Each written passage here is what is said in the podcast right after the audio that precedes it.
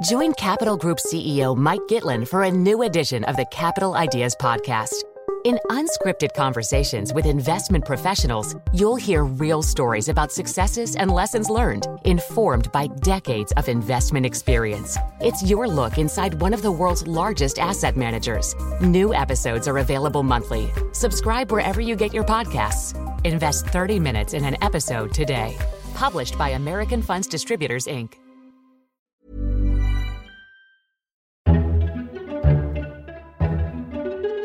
Welcome to FT Politics, the Financial Times' podcast on British politics. I'm Sebastian Payne, and in this week's episode, we'll be looking back on Philip Hammond's pretty successful budget and the growing tensions over the Irish dimension of Brexit. I'm delighted to be joined by Chris Giles, our economics editor, Ireland correspondent Arthur Beesley, and political commentator Miranda Green.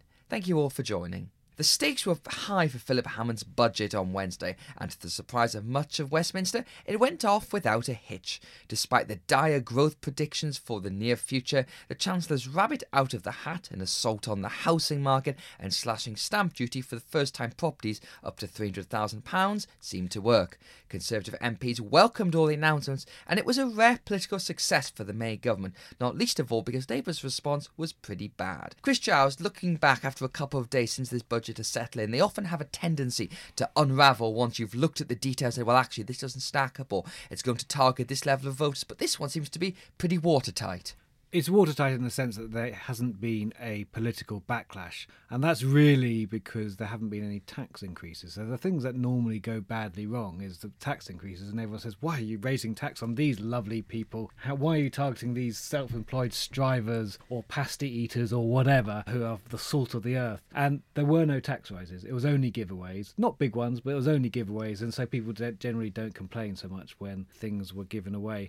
Also, expectations were quite well well managed, but I don't think people quite realise how bad the economic forecasts are. They are pretty dire. So if they are right, and there's no reason to think they will be obviously too pessimistic, then people are not going to be very happy over the next five years. We'll come back to those growth forecasts in a moment, but Miranda Green, what was your perception of the budget overall? That some people have complained it was too boring. I'm sure they'd be complaining otherwise if it was too exciting, but it struck me as actually a very conservative budget with a big C there because there was quite a lot of tax cuts in there, yet some sprinkling of spending giveaways as well. So, in that sense, Philip Hammond seems to have met both wings of his party, keeping the Brexiters happy by giving an extra £3 billion for Brexit preparations and keeping the vast consensus of Tories happy with those tax cuts.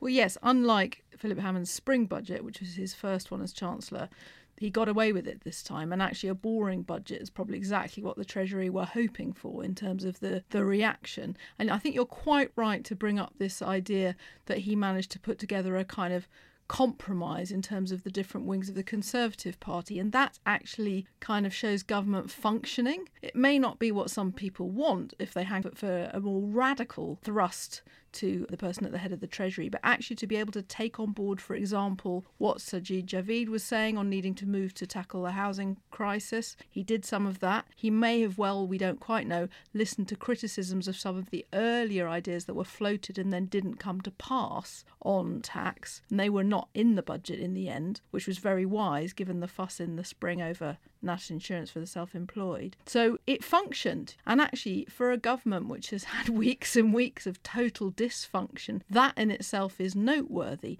And it's particularly noteworthy if you think that we've had at least six months of the Tory party being on the back foot and terrified of the idea of any election because it would be a Corbyn win. You now see a more, slightly more confident government, I mean, from a low base, and actually a bit of a spotlight on the opposition not doing so well in response. It's amazing how political fortunes can change because you know speaking to MPs they all said what a tight spot Philip Hammond's in and he does have this reputation for having a bit of a tinny ear towards politics but he managed to get out of it I'm sure both Downing Street and uh, the Treasury scoured this thing over and over again to make sure all the numbers added up and that it all hung together but Chris um, this is a topic you've tackled in your column in Friday's paper is about growth forecasts here because um, the OBR has a good history of predicting things that don't often come to pass but these growth forecasts were pretty dire in that. So, first of all, what does this say about the future of the economy? And second of all, should we believe them? I think, well, let's just go really back to sort of basics. So the OBR says that the, the economy at the moment is neither running too hot nor too cold. And it secondly says that in the medium term, we can roughly, as the nation, grow at about 1.5% a year. Two years ago, July 2015, it thought it was 2.5% a year. So they have knocked off 40% of what they think the UK economy, how well it can perform in the medium term within two years. Now we're not I'm not going to get into whether this is Brexit or not, but that's you just, knew my next question there. But I, I, I can come back to that if you, if you want. But just go for what does the difference between two and a half percent a year compared with one and a half percent a year mean? Well, two and a half percent a year is pretty much what the UK has achieved since the Second World War. On average, there's been good and bad periods. That means you can have rising living standards, no increases in taxes, and spend some more money to deal with aging populations and other things that government come up against governments. How you don't have one and a half percent a year with an aging population means things will slip. So you will either have worse public services or higher taxes. There is no way around that. So if the OBR are right with 1.5% a year, it is a miserable future. And this is a political problem as well, Miranda, mm. because the pressure to ease back on austerity is only going to increase as this parliament goes forward, because it's been seven years since the Conservatives came into power and started slashing public services. And we saw after June's election that the mood of the country seemed to be actually, we've had enough of this and we want a bit more cash. But as Chris just said, there isn't much cash now. There's certainly not going to be that much cash, particularly around 2019, where the OBR predicts that growth is only going to be 1.3%. And that's the point at which we are leaving the EU and things will possibly start to hit a crunch point. I think this is absolutely crucial in terms of the politics. The fact that the background to it is public service situation where it's still going to be crying out for cash. And actually, this might become an issue even in the short term. You know, we've seen the problems that the government has had by underfunding a major welfare change with universal credit. That could actually cause people to be feeling the pinch in a few weeks' time. NHS chiefs came out immediately after the budget to point out that actually you know, the amount of money that was offered by Philip Hammond on Wednesday was not remotely enough. These problems are going to get worse with every month, and that means the next budget, when it comes, will be even trickier for the government. And it's actually very, I think, interesting to think about that when you sort of reading the coverage which says, oh, John McDonnell had a really bad day in reaction to the budget because he was tripping up. That is absolutely true. But in terms of the fundamentals, how is the public going to feel as public services are ground down? Yeah, so uh, just taking the health service as a whole, there was some money to basically papering over the cracks, sticking plaster for the next two years. But that means that money doesn't exist in 2020 21 just about the time just before the next election and so you've got a choice as a government you'll either have to pump in some more cash. Yes, they will. There's no question about that. Or you have a real crunch, and they're not going to have a. They're not going to be allow a real crunch in, in the NHS, and they're not going to take very big decisions where they're not going to fund certain services that currently exist. So we're going to see worse public finances than the actual the figures suggest because we know government policy will not be to stick to the current spending plans. There will be more money spent. And I think it's really interesting also if you think about the kind of alternative prospectus that the Labour Party tries to put forward, because parts of it fell apart under scrutiny this week, it's true. But for example, on corporation tax, I mean, you know, t- some taxes are going to have to go up at some point, wouldn't you agree, Chris? And I mean, corporation tax is quite low now comparatively. And, you know, you might have to see the Conservative Chancellor, whether it's Philip Hammond or indeed a successor, taking different Abs- decisions on this. Absolutely. My sense is that this was very much a holding budget. It was supposed to be the big budget of the year because the first of a new parliament, first autumn budget. But actually, when, when they were hit by the big downgrades in the forecast, they said, let's just try and do safety first. If we really need some money, we might well know that better next year that's the time to scrap the cuts in corporation tax, which are scheduled, which are quite expensive at four or five billion pounds a year. So you get proper money that way. And we'll we'll keep that in reserve because you know things could get quite difficult in the short term sense. We know the long term is just challenging because we've got potentially low growth and an aging population all coming together at the same time. But there might be some big short term problems because if you just think about the headroom that they've got against their fiscal rules now, governments break fiscal rules at times, so that's not the be all and end all. But if we have any sort of proper downturn because of Brexit, which is absolutely not in the forecast. The forecast basically assume a very smooth Brexit. Then the public finances, in any sort of proper downturn, go from being a little bit tight to being horrid very, very quickly. And you touched on earlier, Miranda, um, Labour's response to this because John McDonnell, the Shadow Chancellor, has a very different economic approach to Philip Hammond. It's really so far removed, they're not even on the same planet about how they look at um, spending and debt and that sort of thing. And he wrote an op ed earlier in the FT outlining why he said, you know, it needs to start opening up the spending taps and investing in infrastructure and increasing public sector wages and all that sort of thing. But his response was um, a bit hit and miss this time, mostly miss actually. That interviews on the day he was unable to um, name some hedge funds that he claimed backed his nationalisation plans. He was also unable to say how much his extra spending would cost. And this does matter for Labour because in June's general election, they were given the benefit of the doubt by a lot of people, and their plans didn't get as much scrutiny. And suddenly, this alternative economic strategy started to look quite credible. When you look at this series of responses to this budget, actually, it does give the sense that the Conservatives have sort of they've regained that sense of where the calm trustees of the um, economy, while Labour are the ones who sort of want to blow it up in a way. Oh, well, Seb, you're absolutely right. And, you know, you and I have discussed many times here this idea that the Conservatives have been sacrificing their core brand value, which is supposed to be competence, you know. So this week, with a budget that kind of worked, and with an opposition that couldn't answer tough questions on their own proposals, it looked as if, you know, the governing party was beginning to get back some of that allure, which is really fundamental to why people choose to vote Conservative in general elections. But I think that there's a danger of overstating it, to be honest, because it's quite true that some of McDonnell's answers under pressure were absolutely terrible. I mean, saying that he didn't have the detail on how to pay for things because that's why he had advisors and an iPad is absolutely sort of inadequate in a shadow Chancellor.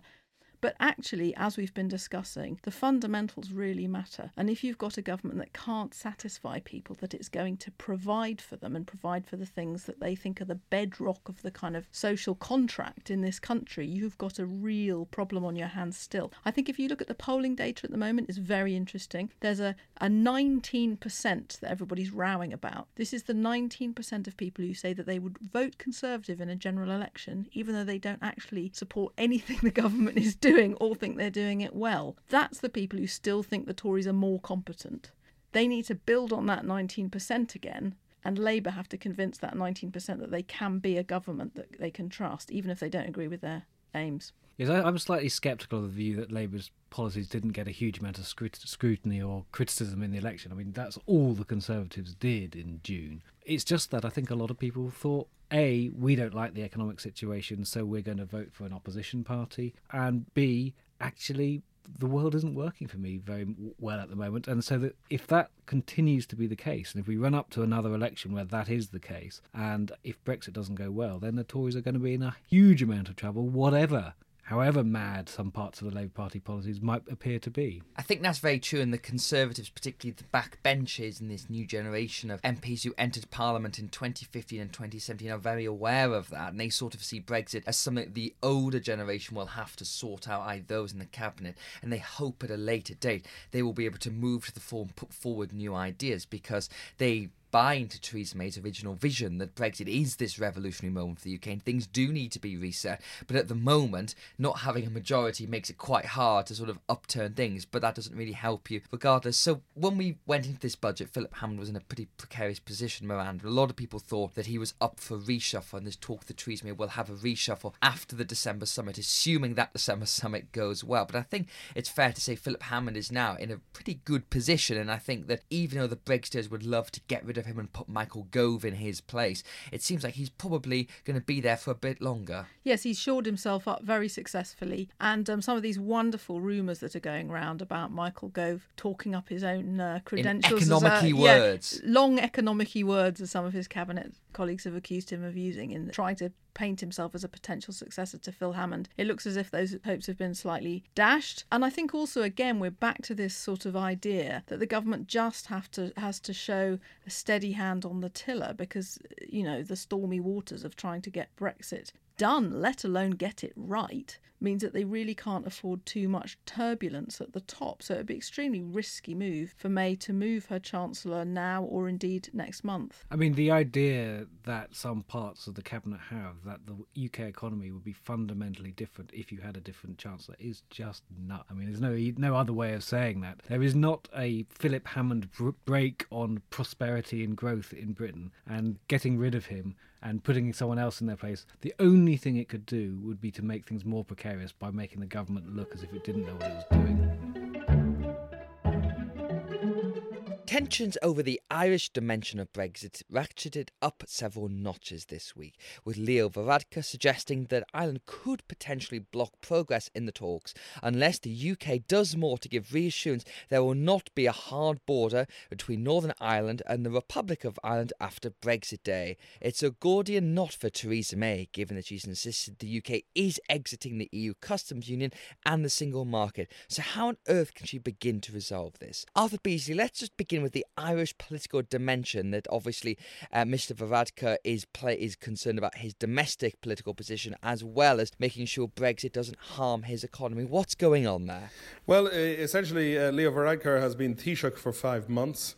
Um, he inherited a minority government, and that is a, a, government that is very, very concerned to avoid anything in Brexit that would undermine the Good Friday Peace Agreement of 1998 that uh, brought an end to the sectarian violence in Northern Ireland, but he's also at the same time very, very concerned to avoid anything that would damage Ireland's very substantial trade with the UK. The bilateral trading relationship between the two islands is worth in the region of 65 billion euro per year, and this is really a lifeblood question for the Irish economy. So the real issue seems to be here that if the UK does exit the customs union, then it's obvious how can goods move across the common travel area, which has obviously been there um, far longer than the, um, the island Irish and the UK have been members of the EU, but it is a pretty difficult question because the EU doesn't want Northern Ireland or the Irish Republic to become a backdoor for goods into the UK and therefore undermining the single market. That's absolutely right. I think the hope all along in Dublin was that Theresa May, after the Lancaster House speech, uh, many months ago, in which she declared that the UK would be leaving both the customs union and internal market. The hope in Dublin was that Theresa May would, in fact, backtrack on that position in the negotiation. And we all know that she then had the unnecessary general election of June, in which she lost her majority. And the sense in Dublin is that that essentially has lessened the scope she has to make any compromises, both within her own party and in the talks with Brussels. And that, in turn, means that the situation regarding the Irish border is all the more urgent. The Irish question is one of the top three priorities in this divorce stage of the talks that must be unlocked before the trade talks. But Dublin doesn't want anything that would lead to uh, controls on the frontier that would hark back to the kind of security checkpoints that were a feature throughout the very long period of troubles in Northern Ireland because on the customs union, there's not really a way that Northern Ireland could stay in the customs union because you would then be creating a border in the Irish Sea, which would undermine the integrity of the United Kingdom. So, realistically, and the Irish government must know that, what do you think they want to see from the UK to give the nod to move on from, as you said, the first phase of talks to the second phase of talks, which is all about the future relationship between the UK and the EU? I think, Sebastian, there are points to be made here. The first is that anything that would would anything that would mean that Northern Ireland would remain within the customs union while the rest of the UK left the customs union wouldn't really solve the problem that Brexit presents to Dublin. Because while you might have a comfort regarding the uh, prospect of uh, border crossings and frontiers and uh, checkpoints and customs and all of that, uh, there might be comfort there, but that would do nothing to solve the problem Dublin has with this very important east west trade trade. So I think really the position in Dublin is that by agitating very hard as a matter of uh, political priority to avoid any damage to the peace process, Dublin is hoping that the political solution it is holding out for would in turn colour the solution for the rest of the UK. The bottom line in Dublin is that Dublin would much prefer London to stay in the customs union but it doesn't seem particularly likely at, at, the moment that that will happen, you know. And how much is the lack of an administration in Stormont affecting this? Because negotiations between the DUP and Sinn Féin have gone on for quite some time now, with continued threats of new elections or direct rule from Westminster, and there's still nothing there, and that must be impacting the fact that Dublin isn't able to talk to a government north of the border about this? I think it's quite an important consideration. I think the reality is that the there is no power sharing government in Northern Ireland. As such, the region lacks a formal political voice. But there is another uh, crucial aspect here, and that is that Theresa May, since the election of last June, is uh, wholly reliant on the votes of the Democratic Unionist Party to be able to pass laws in Westminster. And I think that is a, essentially a crucial aspect here. In the discussions between Dublin and London, I think uh, people would say that we've seen Arlene Foster in the last week, she's the DUP leader, after talks with Theresa May come out very heavily criticising Dublin's approach in the talks. So that is certainly a consideration. And obviously, the DUP have a, a, particularly strong stance against remaining in the customs union. So, if Theresa May's government did backtrack and sort of say there's going to be exceptions, Northern Ireland is a special relationship, then that would certainly risk the DUP's role in, in propping up her government. You've got to remember that there was a majority in Northern Ireland to remain. And I think there is a sense that uh, business in Northern Ireland and the farming community stands to lose rather a lot in the uh, Brexit scenario. And I think there is still a hope in Dublin that those kind of concerns would begin to exert themselves in Arlene Foster's dialogue with Theresa May as these talks evolve. And just to go back to Leo Varadkar for a moment, can you just give us a brief explanation of what's going on with the scandal involving his deputy and, and what risk you think there is of this actually, you know, resulting in some new elections in Dublin, which of course could impact this whole thing? Well, I mean, the situation is evolving quite rapidly in Dublin. There has been a, a political affair, if you like, prolonged series of controversies over policing for many, many years. And those controversies have already led to the departure of two chiefs of police and a justice minister.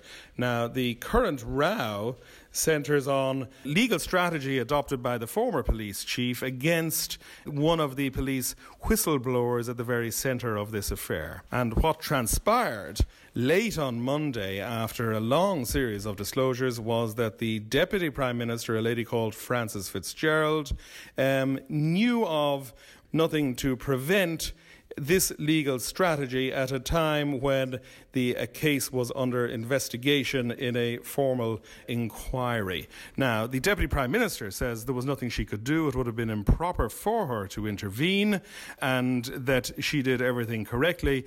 But the opposition Fianna Fáil party, which is the largest opposition party and which is supporting Leo Varadkar's minority government in the same way as the DUP is supporting Theresa May, the Fianna Fáil party has eh, decided now that it has no confidence in Frances Fitzgerald. And the choice that Leo Varadkar now faces is that he must either let his deputy prime minister go, which he says he will not do, or face the inevitability of an election smack bang in the middle of his Brexit negotiation. And do you think, honestly, that, you know, given what we've heard this week and all these tensions going on, that Mr. Varadkar would block it because I think, you know, it's been made very clear that he's not going to deviate from the will of the EU 26 leaders and Michel Barnier, who's uh, chief Brexit negotiator from the European Union side. Do you think that he would block this in December if everybody else wants to move it forward? Well, he has said very clearly that he's willing to uh, let it roll on into the new year. I think there's a sense in Dublin that uh, the concerns that Dublin have vis a vis the peace process and vis a vis the Irish economy are really really, really serious, and that it is in this phase of the talks that uh, Ireland can exercise its influence in the negotiation. That once you get into the trade talks, which are very, very important from Ireland's perspective, that Ireland loses influence because that's when the big economic powers in the EU will come to the fore. So the view here is that uh, the Taoiseach is very, very serious, and that, uh, frankly, that London has yet to come up with proposals that go any distance towards meeting the concerns that there are in Dublin. But it is, of course, clear that if a deal is done on citizens' rights and a deal is done on the terms of Britain's financial settlement on its way out of the EU, well, then there would be, it seems to me, be considerable pressure on the Taoiseach at that point to help the talks get into the next phase. But Dublin is still not happy, and there's no sign of an end to the impasse at this point. And as you said, they must realise this is their moment of maximum leverage, to put it quite frankly, because once you move from the first phase to the second phase, it's going to be those other countries that have the big say. So this sort of tension was always to be expected, uh, but it doesn't really make it any, you know, it's a very emotional situation that's very complex at the same time. I think that is. I think that is true. But I think. I mean. I mean. There, there is some surprise in Irish circles at the surprise expressed in London at the stance adopted by Leo Varadkar in these talks. I think the view in Dublin is that Dublin has been clear all along uh, that it has very, very specific and important requirements around the future of the Irish border, and that those uh, concerns have been uh, explained at length and repeatedly in engagements with London. So it's a look at it, it's a political negotiation. It's not over yet. There's an impasse. People are working to get beyond the impasse, but there's no doubt that the pressure is on in a very considerable way right now. And if you want to know more about the Irish situation, I can recommend two pieces in the FT this week. Arthur wrote an excellent big read that dug into all these complexities. We've also got an opinion piece in the FT weekend from Ruth Dudley Edwards with her view on the Irish dimension of Brexit. That's it for this week's episode of FT Politics. Thank you very much to Chris, Arthur, and Miranda for joining. We'll be back next week for another instalment. FT Politics was presented by Sebastian Payne and produced by Madison Darbyshire. Until next time, thanks for listening.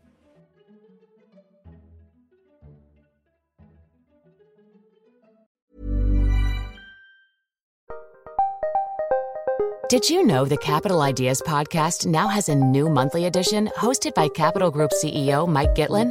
Through the words and experiences of investment professionals, you'll discover who was their best mentor, what's a mistake they made that changed their approach, and how do they find their next great idea. Subscribe wherever you get your podcasts. Published by American Funds Distributors, Inc. when it comes to your finances, you think you've done it all. You've saved, you've researched, and you've invested all that you can. Now it's time to take those investments to the next level by using the brand behind every great investor, Yahoo Finance. As America's number one finance destination, Yahoo Finance has everything you need, whether you're a seasoned trader or just dipping your toes into the market. Join the millions of investors who trust Yahoo Finance to guide them on their financial journey. For comprehensive financial news and analysis, visit yahoofinance.com the number one financial destination, yahoofinance.com.